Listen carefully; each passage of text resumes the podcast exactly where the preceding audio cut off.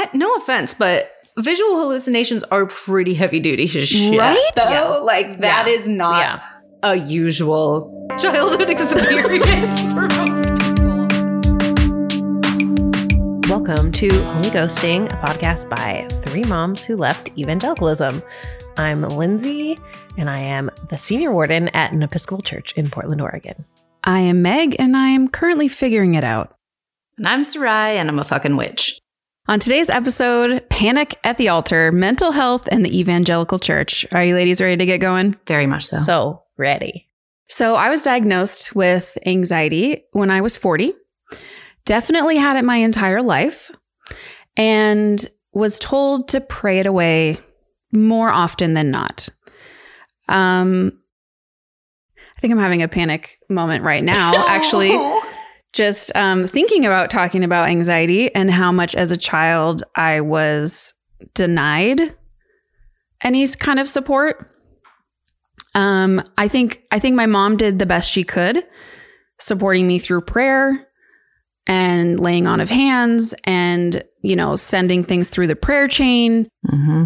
When do you remember hearing the term anxiety? Like, was it called anxiety when you were younger? Do you- Oh no, no.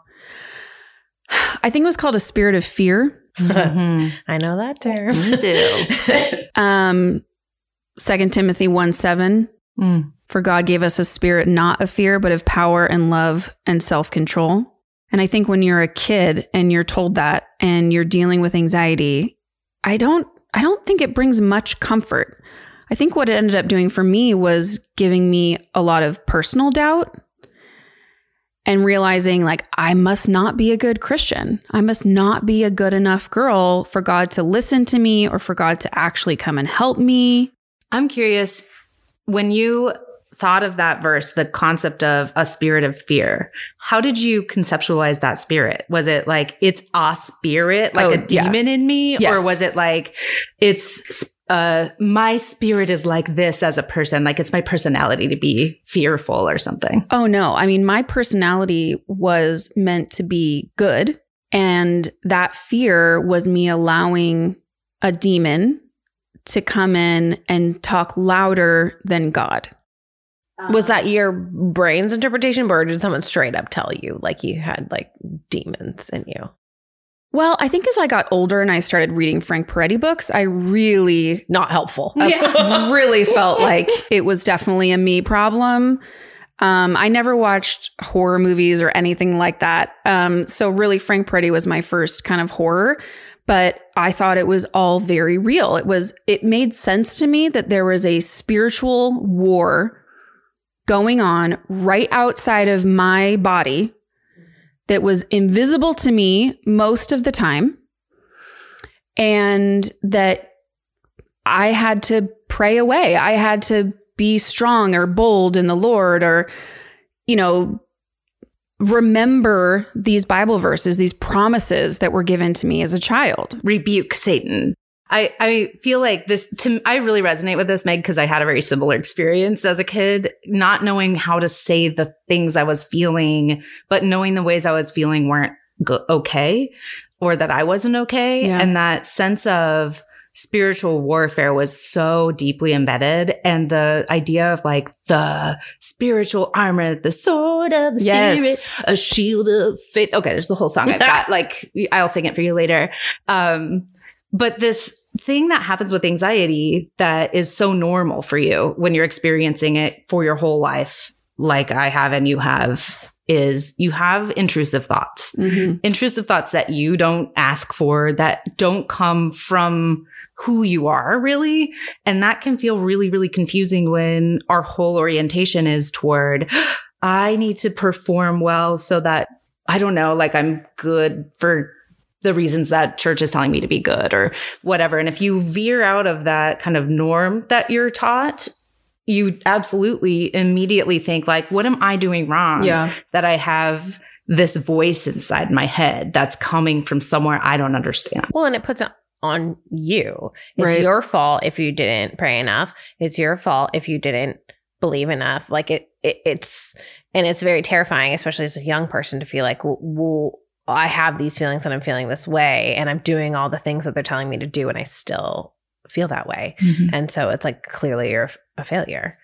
Yeah, I think being a failure is one of the biggest fears that I had growing up. Probably still one of my biggest fears is failure. But to fail at being a good Christian girl was not like to me it was just never I was not allowed. It was not going to happen. I wouldn't allow it to happen. I was going to just grit my teeth and shove it all down inside because that was the other thing I started doing was just you can't talk about it. So you have to deal with it. And the way that I dealt with it was to ignore it, or so I thought I was ignoring it. I did not do a good job and not talk about it because it was a failure. You're right, Linz. It was an absolute failure. And when you get told scriptures like Jeremiah 29 11, for I know the plans I have for you, declares the Lord, plans for welfare and not for evil, to give you a future and a hope. I found hope. I did find hope in that verse. And I thought, okay, this is the promise. This is the promise to me. And I just need to find it, I think was the goal. Yeah, it's interesting to think that like a verse like that that should be so full of hope and promise could be like weaponized when it comes to mental health and that so like, devastating. Yeah. Yeah. I hadn't really ever thought of it in that way. But how if you don't feel that sense of hope? It sounds like you did for a while. Did it turn? Do you feel like it turned at a certain point as you got older and the anxiety just never went away? Like, when did you sort like, did prayer make you feel better for a time? And then after a while, it felt empty? Like, how did that feel? Yeah, I feel like prayer, when I was younger at least, prayer was a way to, you know, give your fears to the Lord. It was pass those off. But that only works for a really short amount of time because they're not gone. They're right there in you. They're with you always. They're like Sarai is saying, they're intrusive thoughts in your head all the time. I constantly thought that I was hearing demonic voices. Um, I started hallucinating demons in my bedroom at night. I would do things like if I had to get up in the middle of the night, I was sure that there was something under my bed. And before you go there, I did not watch any movies that would have put these thoughts into my head. Well, because you weren't allowed to. 100%. I do find it's funny, like going back to Frank Peretti, I it is hilarious to me. Like Gremlins, I remember was a big movie when I was younger, and I was certainly not allowed to watch that. But Mhm. then I could read all the Frank Peretti. Like Frank Peretti is terrifying. Yeah. Like I was scared shitless from those books. yeah. And I just like the fact that that was okay because it was like scary stuff about the Lord, but like not actual. Oh, sometimes you don't even realize stuff until you're like, you know, right now I'm like, oh, that was. That was this is Christian horror, right? Like that's what Yeah. it was. Horror Totally. for the Lord. Horror for the Lord. Don't say it too fast, or it sounds like horror for the Lord. Sorry, I derailed. We'll get Gonna have into, a little, we'll get into know- whoring for the Lord later. That's Yeah. another episode Oh, for sure. That's an episode. Mhm. I can't there. wait for that one. That's gonna be good. Um, uh, so you know, there's this verse that I remember from I would say more kind of that middle school, high school age where I was starting to, you know, hang out more with my friends than my family and um a lot of youth group, a lot of youth group activities, and obviously getting into the NIV Bible. And this verse in Philippians fully said, Do not be anxious about anything. And I did not know how to do that in the least. I had no framework for how to not be anxious. I had no understanding, even really, of what being anxious meant truly. Um, I always thought of being anxious as like, don't be anxious for, you know, your friend's supposed to be here at four o'clock and they're not here yet. And they get here at 410. Well, don't be anxious about it. They'll get here. That's not anxiety, guys. That's not that's not what I was experiencing. It's probably not what any of us were experiencing. But it seemed like such a simplistic, easy answer. Just stop it. Just, stop, it. Just stop. That's a that's I just want to remind us all if you haven't seen this joke there's a really wonderful clip from some old sketch show with Bob Newhart in it and he's a he's he's a therapist and he makes this lady pay before he gives her advice. Uh, and her thing is like she's afraid of being buried alive. So she's got this anxiety. Yeah, that's horrible. It would be horrible. I wouldn't want it personally. Not Same. my favorite option for myself. not really how I envision No. the plans the Lord has for me to give me prosperity and whatever else. Um, but but she she's like, okay, okay, I'll do anything. And then he takes the money and he's like, okay, my therapy is very quick and it uh, is only two words. Stop it. And so that's what the Bible verse is saying. Basically, it's biblical for him to say that. I mean, how many times I went up to an altar call or raised my hand during an altar call, not really even knowing how to articulate all of the things I was feeling. I had no vocabulary for it.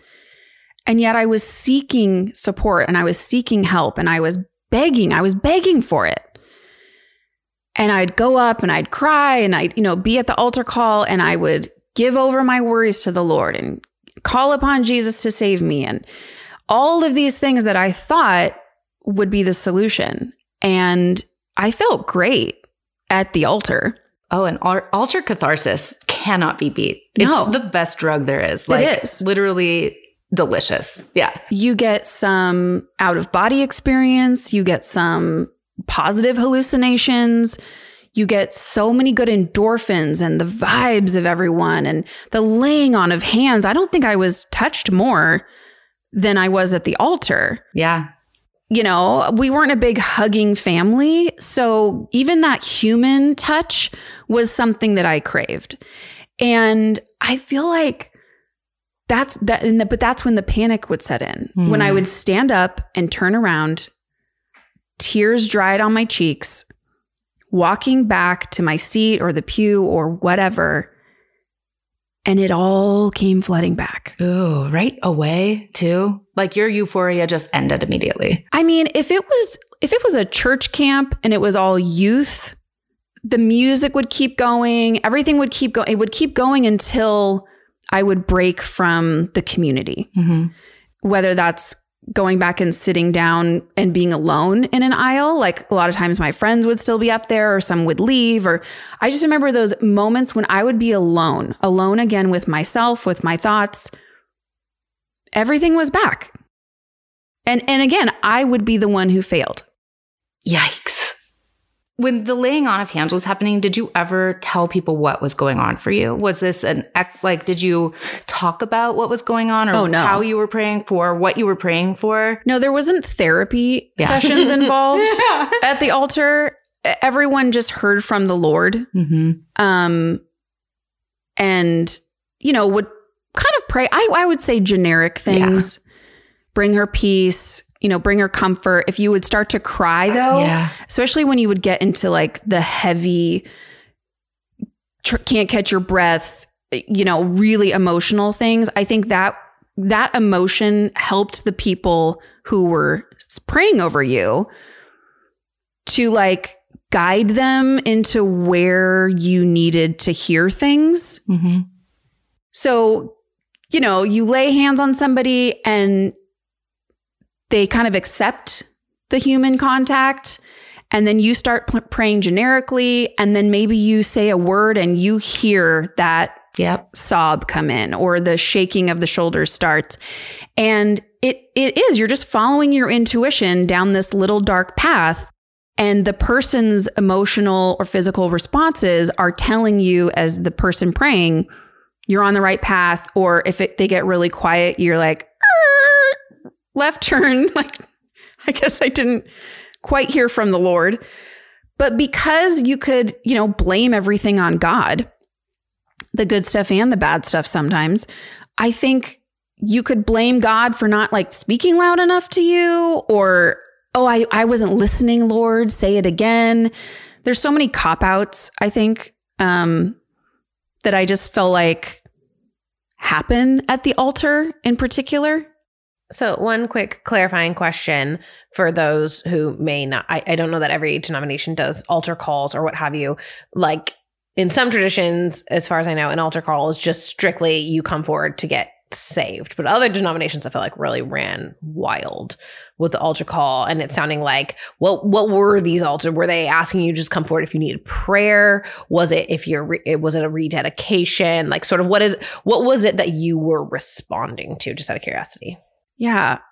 Um, I think a few times it was a rededication. You know, you kind of got lost on the path and you would think back into your week of, you know, potential sins that you had committed and you felt like, well, maybe Jesus needs to kind of save me, like re up on my savior. Um, but other times it was really generic. It was if you need support, if you are seeking answers, uh, and those kind of altar calls, I think, were the most spectacular because you get a large group of people coming up to those, um, particularly at, at camps, at, at, kids kids summer camps or kids winter camps. Um, there was a lot more, at least where I went to camp, a lot more altar calls. I mean, every service there was an altar call. Right. And there's a lot of peer pressure. Like it feels like you are celebrating. If you're one of the people that goes forward, like you are celebrated. Yeah. Like it is, you're doing the thing that they want you to do. And it's funny, we, Megan and I have talked about this a little bit before, but I was not a big responder to altar calls. and so it's just interesting hearing that because I felt like, well, I was saved and I got baptized and like I'm I love Jesus and I'm good. Like I know I did go down a couple times or maybe there's prayer, but my life was pretty chill and I my anxiety disorder didn't set on until a little later in life. So that I knew of, I think I just stuffed it all down and just did, you know, I yeah, it's just it's so interesting to hear about because I feel like I was more one of the people like I'm gonna go I'm gonna pray for all y'all. Yeah, like I Yeah. was in a position of like I'm doing good, I'm fine, but like all you guys weeping at the front, like I'll come and maybe Nice. lay hands on you or something. I was like deeply uncomfortable with people like laying hands on you. I'm not a big toucher to this day, so yeah, there was something about all of it that it was just like I don't then know, especially in the teenage world, you get the sweaty Oh, the palms. sweaty boy and the smells No, on and, your like, the, back. the bo that happened. Right. Happening by and you're so close to everyone. Yeah. That's, the, that's the other thing is the only time that you were really allowed to be close to the opposite sex was at an altar call. Yeah. I don't know. I found ways. You were kind of so did I, but I didn't let myself believe that's what I was doing. Wow. Okay, Uh, just just me then, looking for the laying on of hands at the altar. Um, you were kind of an altar slut a little bit. Yeah, I don't wanna be sounds like it. Yeah. Gosh, I had no idea. I feel like, see, to me, I feel like the cute boys did not, the boys that I wanted to be touched by were not responding to altar calls. They're the bad boys sitting in the back. That's like, that's, fair. They that's the would boys. still touch you though, right? Like no, but they wouldn't go down there. Not the ones I liked. Oh. I'm a, yeah, I they were in the kids back where the lights didn't reach. They're in the back row, probably, you know, in the cry room thinking making their out. sinful thoughts. That's right. Well, I'm kind of I'm interested in this too because my experience at my church with altar calls was th- there wasn't even a reason for it. It was just like Hmm. we'd we'd sing three fast songs, do offertory, have like special music. Some lady would get up in the church and sing some song. About yeah, I, mean, I guess it wasn't always a lady. Sometimes it was dudes or whatever. Trios. My mom was a part of a trio. They were infamous. Actually, she was in two. It's a whole thing. But it was always after the sermon and oh sorry before after offering we'd sing three slope songs then the sermon then they would the worship team would slowly come back up a- as the pastor was Oh, saying yeah. his final prayers Oh, with the with starts the really quiet. quiet, It the starts quiet, quiet quiet. prayer Yes. after right. the sermon Yes. the worship team quietly like saunters back up the piano player sits down and whoever else is i mean that's we had some Mhm. instruments in my church Right. The person speaks in a whisper they tone. do and they're That's just right. like We all get into that's a right. whisper. amen amen and so they're If, if God's Yeah. if God's calling you right now, just like if you feel him in Mhm. your tugging on your heartstrings like that. every head bowed every eye closed that was that was the church camp version of it so that's for youth really but but truly, or like a revival service if you ever got to have that fun experience. Oh, I did. I Uh-huh. did get Yeah, to go to yeah. some revivals. Those ones were very much like I see that hand, I see That's that right. hand. Um, a lot of people getting saved though at Oh, big- those. uh, yeah, I mean, I think it's a scam to be honest, for the most part, because when you have to close your eyes and bow your head, everyone will see you if you're looking around. And I've definitely witnessed certain people be like, "Thank you, I see that hand, I see that hand," and no one's raising their hand. What? It's manufactured peer pressure, No, because literally. They don't lie. Oh, sorry, Sued I us accidentally at learned church. that later. Uh, but spoiler, they do lie. And but the, the other thing is that that like quiet, emotionally compelling, slow, just random chords playing. Are they and random they- though? Really? Are they No, random? Are they were they practiced at at practice Well, before? no, they're idiosyncratic depending on who the leader is. So it's I can still think of the worship leader at my church growing up was a person who I still love. Her name is Cindy, and Cindy would go up and just play, and she plays this very specific way that also influenced how I play piano as well, of course, because that's what I heard every week for millions of years. And then sometimes they'd break into a slow song again, and the altar would go, and then sometimes, but not every time.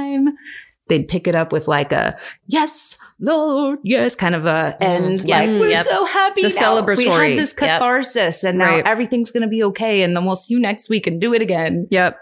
Ending on the high note was a really good vibe where everyone kind of then you get the energy back. You You're get the key Mhm. change. yes, and you're just Yep. alive and Yep. vibrant and yeah, definitely my anxiety was lessened. What's the what was the one song that everyone was supposed to stand at the end? Like when they sing, there's like a worship song where oh was it I stand, I stand in awe of you. That one. Yeah, yeah. I feel like that was like you were a really Yeah. good Christian if you stood at that part. Well, it's telling song. you exactly how to be a good Christian. Yes. So you So- got to follow the rules in the song. Anyways, I we have derailed. Oh Let's- no! I mean, this is actually an important segue for everyone that's listening. S- Just stay tuned for our worship CD. We're going to be putting out, and it's a CD. It's not going to be on 100%. Spotify or Apple Yeah. Music or anything. It's Yeah. just fully a CD in a jewel case, the full size. and there jewel will be several episodes on worship music, the cringiest worship lyrics. Maybe you still like some worship songs.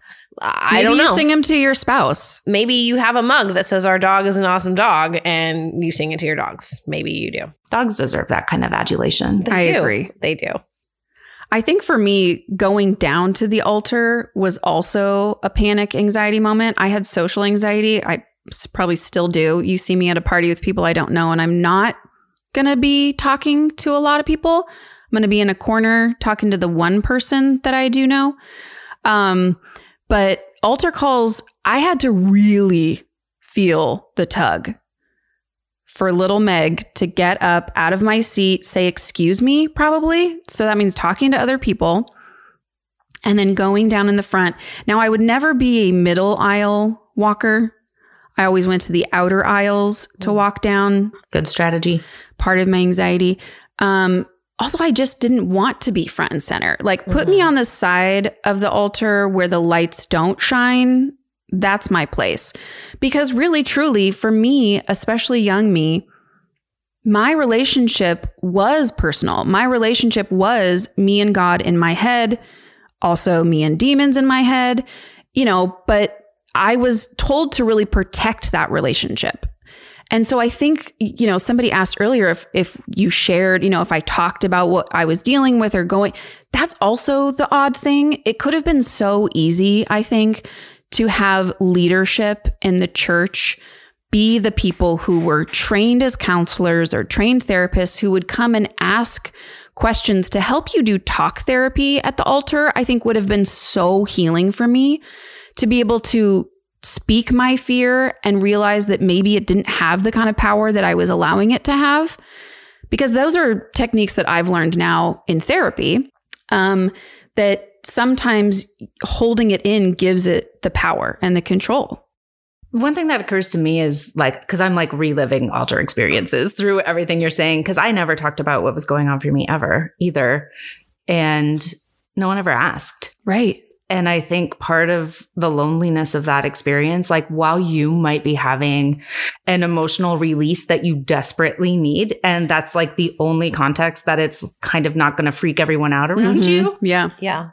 Or, No and one maybe the only healthy thing that's coming out of that experience. Like I do think that that emotional release is probably something that all these people desperately need. Yes. Yeah. And don't necessarily have a safe space to do. But then when there's no follow through, there's no actual communication about what's going Yeah. on. Hmm when I was aging into like my late teens and early 20s, because my stuff started around like 11 years old and then kind of kept going real excitingly in some weird directions. But especially when I was early in college, I remember I have one of my best friends in college, her name is Faye, and we used to talk about this feeling we had that people knew us, but no one knew us because no one ever was interested or asking for anything under the surface Mm. she also had a lot of anxiety too. And I didn't ever think I did, but I sure as hell did. and so, but the, I think that too is like a really interesting part of that interaction at the altar is like there's a sense of support. hmm There's a moment of connection with that touch and with people, you know, praying for you or speaking over you or whatever the tradition people were in doing. But there's still that empty place of I'm I'm not I didn't tell anybody what I was dealing with because I didn't want them to think of me in some weird way that I Or didn't as a want. sinner. I didn't want them to think I was a sinner or Yeah. wasn't enough or that I shouldn't have the because I also was like a kid who was like, um, get me on the stage. I'm 10, I can lead worship. Let me do that. And they're like, sure, that's cute, I guess.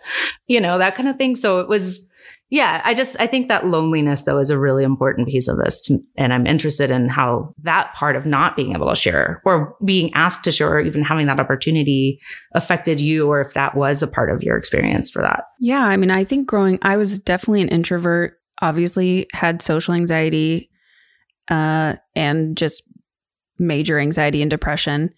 And I grew up in a home where we had two different families. Mm-hmm. We had the family at church who was loving, supportive. You know, my dad would take my mom's hand in the parking lot, and it didn't matter if 10 minutes before he was screaming or throwing something or yelling at all of us or saying horrible things to my mother. The moment that we got out of the car in that church parking lot, we were a good Christian family. Mhm. And I think I was taught to protect that image. So if I was feeling anything that was related to my home life, there's no way that I would talk about it.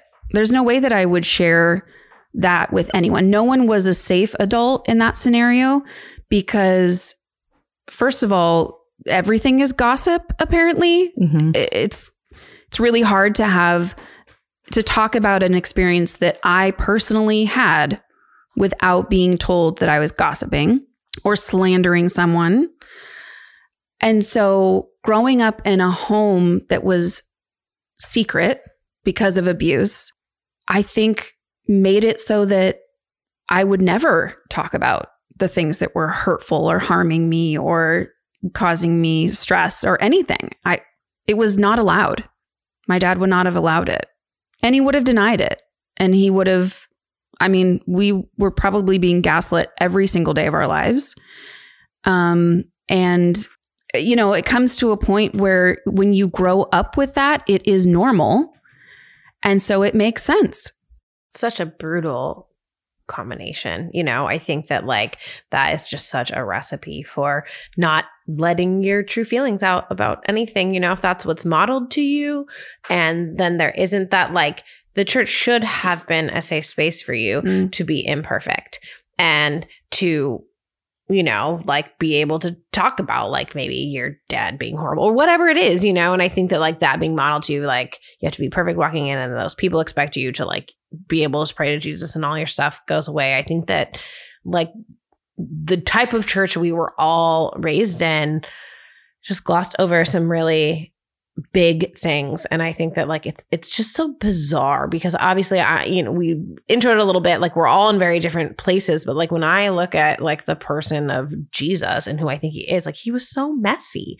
And you know like he was willing to like talk about hard things with people and upend stereotypes. And like that's why that's the only reason i'm still in it is because i'm like okay he was pretty cool and he didn't do the thing that was expected of him. And it's just like it just all of this the system that we were raised in just really lost the plot. And it just obviously we are all working through so much of that now. And it's ugh.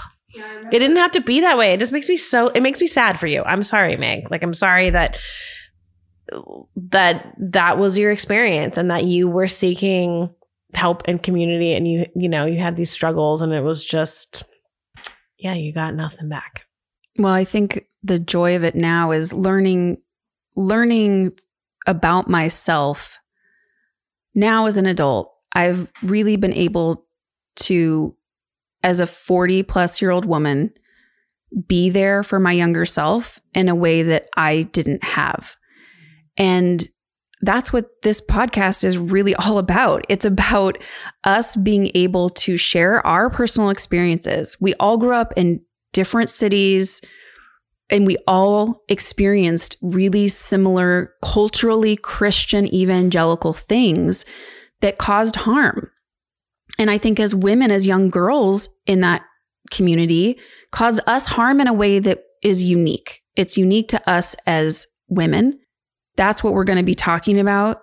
I think every episode we're going to come up against a trauma experience that one or all of us have had or have shared, or friends that have had those experiences. And we're going to be the adult women for our younger selves. And we're going to support one another through that and learn things and hopefully grow from it and and heal is really what what I want to do and is create a community of healing because to be clear it's not just unique to us like it there are a grip Mhm. of Yeah. women who are and like whatever we'll we'll talk to men too Oh yeah. but like being a woman in the evangelical church is a particular kind of experience and if you grew up in the 80s and 90s in evangelical church you will probably have some sense of understanding of what we're talking about and we I- mean that's what we want is to create a safe space for people to talk about their journey away from that toxicity right? Yeah. I, I mean, I'd like to add to that. I think it's really important to recognize that people who are queer or trans also had yeah. probably very similar and even more damaging kind of mind fuckery happening. Right. Well, they Yeah. weren't even allowed to be they weren't out allowed or to be themselves. be we were allowed to be women in the church. We just Yeah. didn't couldn't have positions Well, of power. and you know? or to have like a personality was also Right. kind of a problem. Right. But it's like or boobs. You couldn't Oh, have those. don't have boobs. okay, listen, if I could give you the best advice to be a good evangelical girl, person assigned woman at birth or female at birth, you do not grow boobs. Just Don't have don't them. have them. Oh, just don't do it. It's kind of it's the same with anxiety. You just don't do it. and don't have opinions of your own. Oh Uh-uh. gosh, no. Don't be in No. charge of stuff. no. Have a lot Well, of babies. children. You can be in charge of the children. You've like- got a place in children's ministry. That's right. Yeah.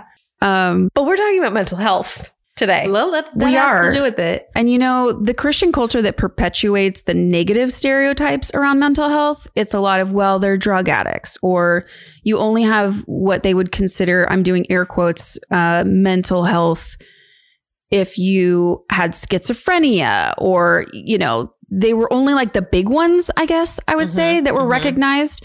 And those were more like, well, you should probably just institutionalize those people. Or it's demons. Yeah, and I'm, we're going I'm dead to serious. That's not a joke. That is No. a thing that I for sure thought. or it's demon possession. Well, if you read Which the I was always terrified that I was demon possessed. And I was like, how do you know if you're just like hearing demons or if they're like literally possessing you? Like, what's the difference between those two I things? never had that thought. And- I did. Oh I did man! too. And so uh, you and Danielle, my sister, you guys are very. She had a lot of those thoughts. Yeah. So I I did have hallucinations. I did see Jesus once in my closet. that's cool. it's nice Um, of him to visit you there. Yeah. And I was like weirdly fine with like Was he a man. coming out of the closet? No, he was sorry. Sorry to burst everyone's bubble. He was squarely in my closet. Um, but I was weirdly okay with that. Like It's seeing Jesus. Like, Right, cool. you but like be it was like a man figure like in my closet. And guys, I watched a lot of unsolved mysteries when I was a kid. Oh, yeah. and I would go to bed. I lived in Southern California. Where we lived all in the a bad guys little lived. yeah, we lived on a little cul-de-sac, but still my bedroom window was at the front of the house. My brother and I's bedrooms were at the front of the house and my parents was at the back. As a parent now, that's like the most terrifying thing for me to consider that my bedroom was right next to the driveway which, as you know, all kidnappings, like they would pull into the driveway, come right through my window. I'd be gone at night. Unsolved mystery. It is still unsolved. I remember this one night, this little girl was taken from her bedroom at night and again, unsolved. And my parents were like, good night. So here I go, you know, trotting off to my bedroom, locking the window, just hiding under the canopy bed. And I think, I mean, to this day, I still sleep with the closet door shut. Like, I don't like the closet doors being open because the closet door was open, but it was Jesus there. But I was like, it's fine. If I'm nine and there's like a man figure in my closet, as long as he looks like a white Jesus, it's fine. Then we're Maybe good. white Jesus was there to protect you. Well, that's what I assumed. Yeah, you beat up a obviously. kidnapper or something. He didn't really speak to me though, which I was really bummed about because I kept going, look, I know some people that have claimed that they have heard the audible voice of God. And I was just like, I mean, you're already here. Why wouldn't you also talk? But then I felt like I was being greedy. Like you get the visual or you get the audible. You don't get both. No, he was being withholding, and that's not cool. Jesus has some therapy to work through too. So I had some hallucinations. Uh, and one time as a young child, I, I now as an adult, I realize I think it was my first panic attack. And I didn't realize this until I was talking about this episode with my husband. And I started articulating like what this experience was like and how many times I still can feel the same sensations that I had in my fingers and my hands at the time. And as I was describing it, I realized, oh, wait, I do know what was happening. I was having a panic attack. And um, my parents took me to the hospital, and I had an MRI or a CAT scan. I don't remember what. I was young. I was probably elementary school, maybe fourth grade, so maybe nine. And it was late, it was dark. Um, and I was seeing things. I thought I could feel things. I was playing chess and I could feel the chess pieces and I would talk about them, but I had never really been taught how to play chess. And I was hearing things and then I was seeing demonic, what I would describe as demonic looking things. Some were snaky, some were bat like. They were just creatures, very like black oozing. And this was pre Frank Peretti for I me. was like, that sounds like someone had been reading the oath.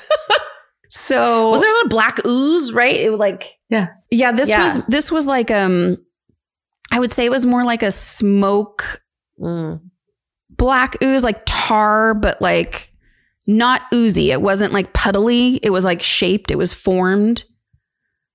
It was wild. like absolutely Yeah. bonkers wild. And I was crying. It was terrifying. And I think I, I don't know. I honestly I would have to call my mom to ask if they found anything or did but I it- that was it. We went to the hospital. It was Yeah, this did they give you, like- horrible night. any medication. I'm sure that they probably gave me something to calm me down. yeah. Um, I don't remember any of that. And then, you know, And how it old was were you again? I think about nine. And then I think it was just over Hmm. and no one spoke about it. Oh gosh. There was no conversation afterwards. There was no follow up of like therapy was a definite not going to happen. Did they even have therapy in the 80s? I don't know if they did, honestly. If they did, I didn't know about it. had it. been invented. Well, I wasn't I wasn't crazy enough, I think. You know, it wasn't schizophrenia. Like the only mental health that was recognized or okay or like it, you know, it, you had to be real bonkers for the church to go, yeah, okay, I think you need some help.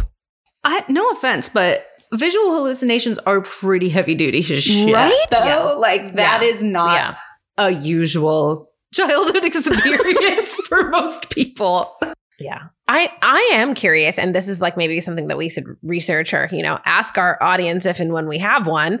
Um is that if people growing up outside the church like was therapy more normalized? Is that just something that has uh, clearly uh, has become more normalized in our society, but specifically in evangelical Christendom, like that's all we know, and all of our experiences. That was not a thing. Hmm. in our lives. I mean, the first time that I went to anything like therapy was when it was court ordered when my parents were getting divorced. Oh wow. And I had to go to a mediator or something where they, I was too young to decide what I wanted to do.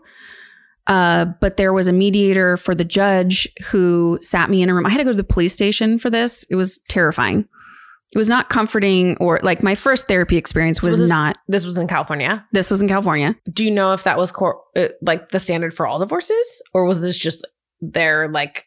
You know, I've only been or- through one divorce in my life, so I I'm just. I'm just curious. Like, I have again, I don't know, but when I our podcast really takes off, we'll have an intern that's um googling these things as Perfect. we perfect. And then we we'll talk, we'll get and them then the reference will be like, yes, all divorces in California had court ordered therapy. And all the children did it at police stations. Yes. That's yeah. But it was one, it was not like therapy, like ongoing as we think of therapy. It was one time where they took me into this tiny room by myself with a stranger who I had never met before. Sounds super safe. Sounds and like there were no windows in this room. Mm. It was not like an interrogation room, but like, I don't know. It probably sounds was. like an interrogation room. Yep. Are you sure they weren't just interrogating you? yeah, this sounds horrible.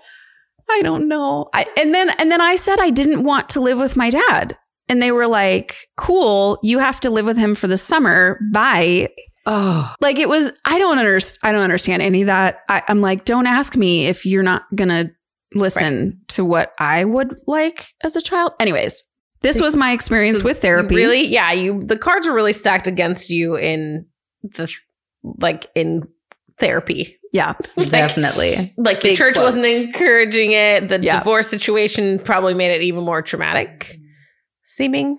Yeah. Yeah, and and the only time again that I was like allowed to talk about my parents' divorce or what that meant for me was to a stranger when it was deciding who had custody of me. So Mhm. my my husband's parents got divorced when he was 10 and he went to therapy but like regular therapy sessions afterwards that I assume were his mother's idea but he was raised in a like agnostic atheist home and it's so interesting being married to someone who's raised so whenever I bust out into some worship songs he has no idea it's very frustrating Sad. Yeah, it, it's Um, sad for him. I yes. mean, we have a great time, but yeah, right. Like who guy. doesn't know our God is an awesome God? Like Who come on.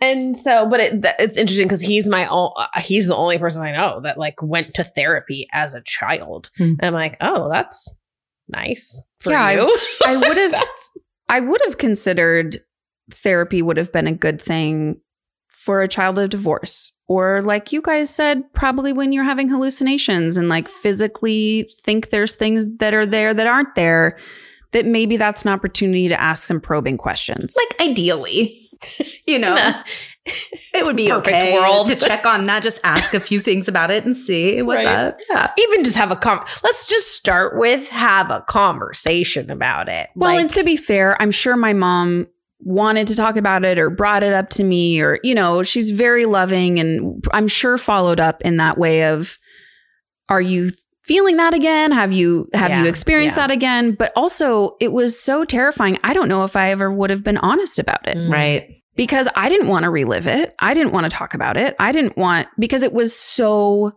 out there. It was just did you did you feel christian guilt with it too like was that was it just straight fear or was there also like if i admit to like really what i saw that that it like did it feel like well, I was really concerned that I was possessed.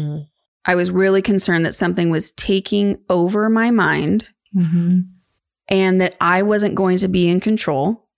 And that's what I prayed for. I prayed for God to be in control of my mind, to take over my thoughts, to only, you know, hear or see or do things that He wanted me to do. There was a lot of guessing that happened and and a lot of, you know, shoving it down, ignoring it, pushing it away, acting as though it never happened. So much denial about this that did not help. It just compounded as I matured. One of the themes that I feel like for me in my life and in my journey through and out of evangelical Christianity and religion altogether and I hear it coming up in the story a lot, is this kind of like sort of division of of a person into multiple pieces. It's like Mhm. fracturing where we are born and put into a scenario that is so deeply disempowering to human beings. I never thought of my own agency. I never thought I had the ability to assert myself, mostly because I got in trouble every time I tried. I'd also just like to make a disclaimer like, I know my parents did their best too. Like, I love my parents and I have a lot of compassion for them. And I know their parents probably did better than their parents before them too. So we're all in this evolution together. Amen. And that's, you know, let's have some compassion for people who Yeah. also were raised in weird circumstances and have their own stuff going on. Um, but I, I think that this sense of either my mind is being taken over by demons or God is fighting for my mind and he will control my thoughts and be this thing for me so completely removes Meg from the conversation. Right. So completely re- removed Sarai from the conversation. It was not even a question of like, this is my fucking brain. Mhm. Like I get to be a part of this conversation too. Or what do I want? Or what, do, I, need? want? Yes. It, you know, not finding myself for so long was a a harm that came out of this that I didn't realize. Yeah. Not knowing who I was, not being able to have my own identity is something that has taken a very long time. My my lack of self-confidence and and I know we'll get deeper into physical things and like what be, growing up as a girl in this culture has you know done to us, um, purity culture in particular. But not knowing who I am, not who I am as a woman, not who I am as a daughter or a mother or a wife or a friend, but who I am and the things that I want to put my energy towards. And that was never encouraged or glorified or applauded. It was squashed.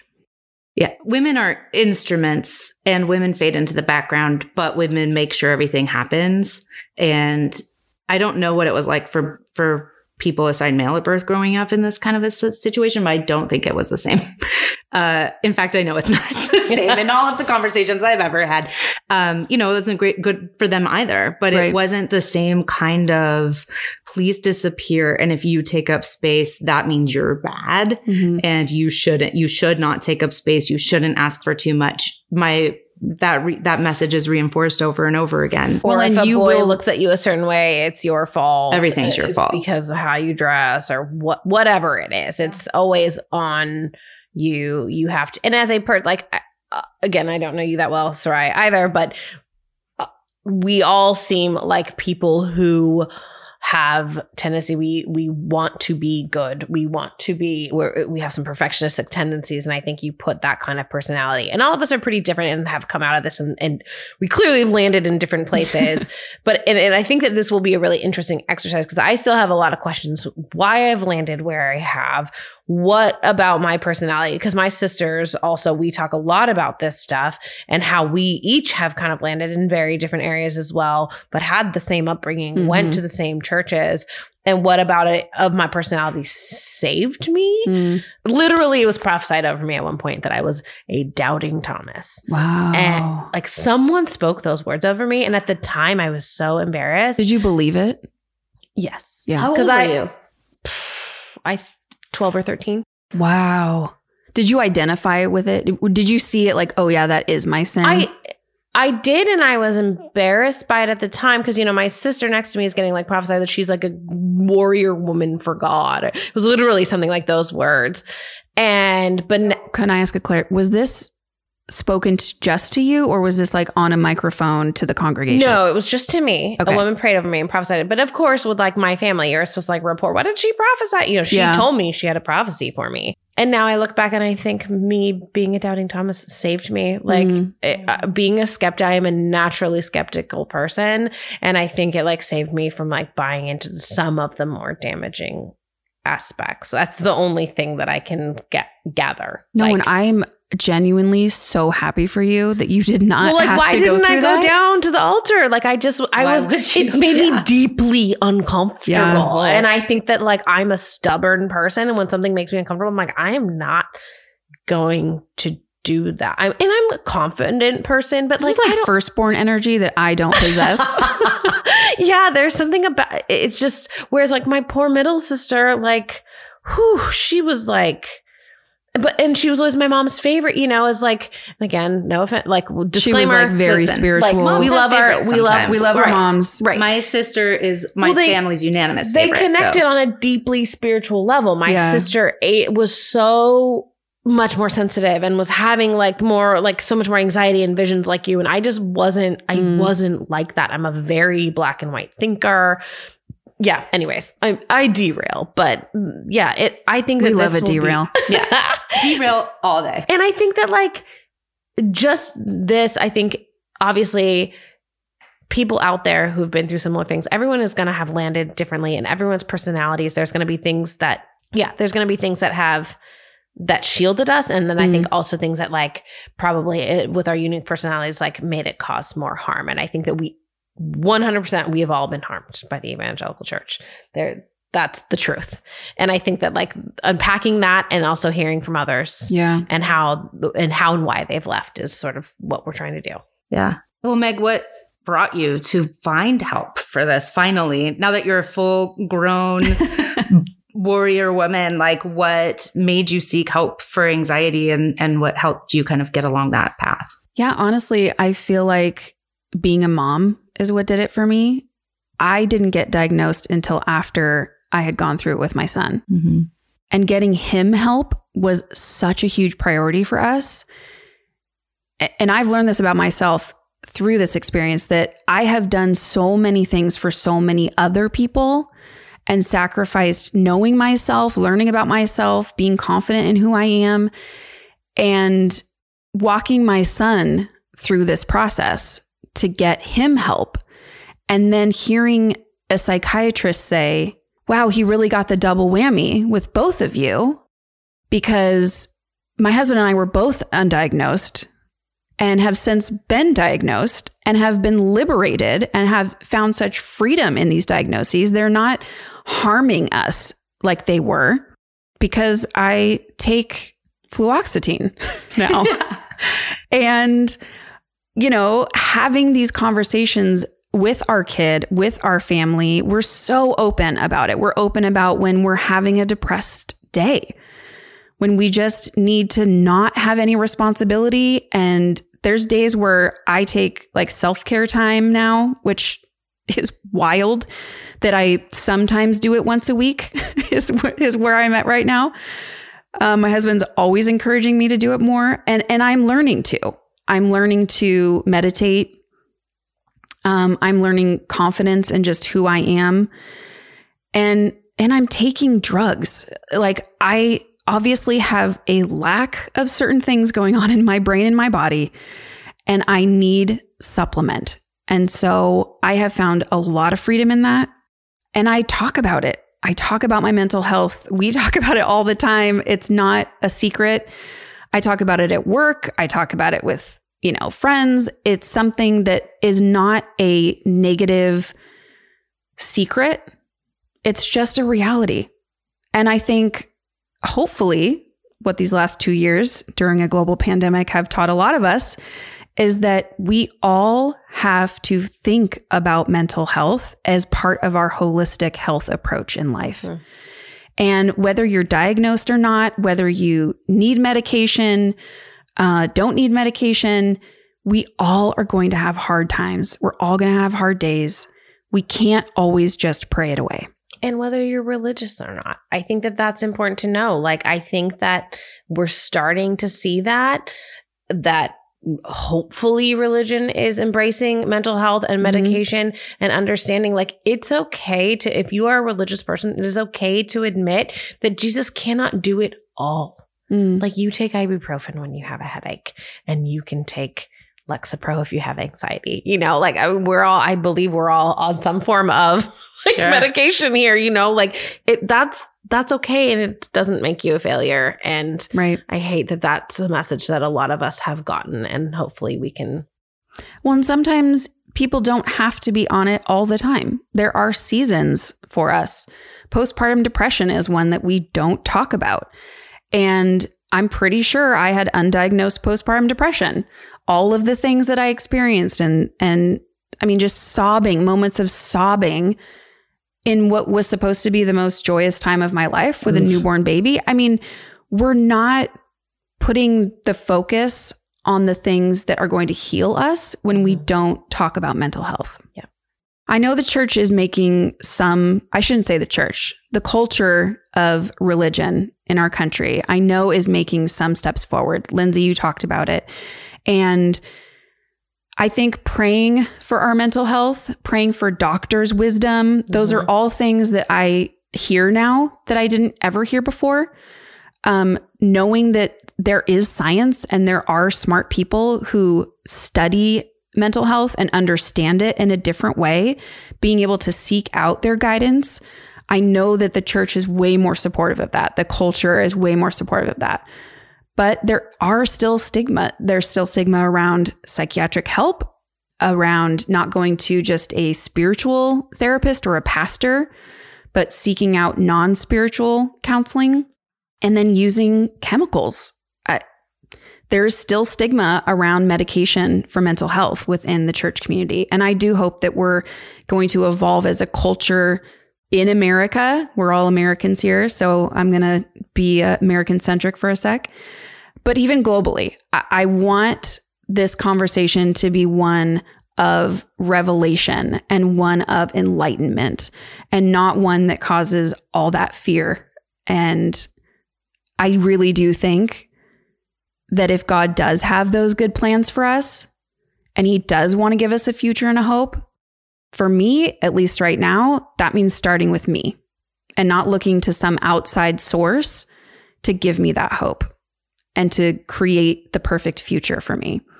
But I get to choose where I put my energy. And right now, it's in this podcast with you, lovely ladies. I mean, damn, girl, that's the best sermon I've heard in a minute. That's right. Every head bowed, every eye closed, and we're just gonna close this out. I would walk down to that altar. Meg called me right Me now. too. I would be like, We are oh, I'm going coming on down. Get some diagnoses going here. That's right. I'd like for you to come and get a prescription Yep. for whatever SSRI is right for you today. Thank you. I see that hand. Thank you for joining us today. I'm Meg Weber, I'm Lindsay Stranigan. I'm Sarai Johnson. and this is Holy Ghosting. Holy Ghosting is a same team media production. Music by Weep Bar. AP Weber produced the show. We'd like to give a special thanks to Meredith Hawley and Eris Conflict Resolution for consulting with us about our stories. If you have a story of abuse and you're worried about telling it publicly, they're available to help you tell your story in a way that keeps you safe. Find them at erisresolution.com. Thanks for joining us. And if you miss us in between shows, you can find us on socials posting almost every day at Holy Ghosting Pod, Instagram and TikTok. We hope you'll come back for our next episode, or maybe we'll see you in line at the pharmacy.